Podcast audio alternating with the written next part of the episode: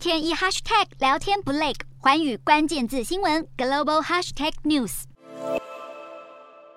裴洛西访台引起两岸紧张，吓得台股二号开盘一度大跌三百一十多点，中场收在一万四千七百四十七点。新台币汇率则直接亮出三字头，最低价来到三十点零六元，贬到二零二零年五月后新低。亚洲市场卖压涌现，中港股更是惨过台股。香港恒生指数收盘下杀四百七十六点，跌幅百分之二点三六，失守两万大关，来到一万九千六百八十九点。上证指数中场跌势稍微收敛，下挫百分之二点二六，到三千一百八十六点二七点。本来逆势上涨的军工股冲高回落，而日经与韩股则分别收跌百分之一点四二与百分之零点五二。汇率方面，离岸人民币一度贬到六点七九兑一美元，触及五月中旬后低点。倒是传统避险资产日元，因为看空者转向回补，已经连五天走升，目前要拼站稳一百三十大关。如果美中关系紧张升级，遭殃的不只是金融市场，美中现有的关税或商贸谈判恐怕都会跟着。戛然而止。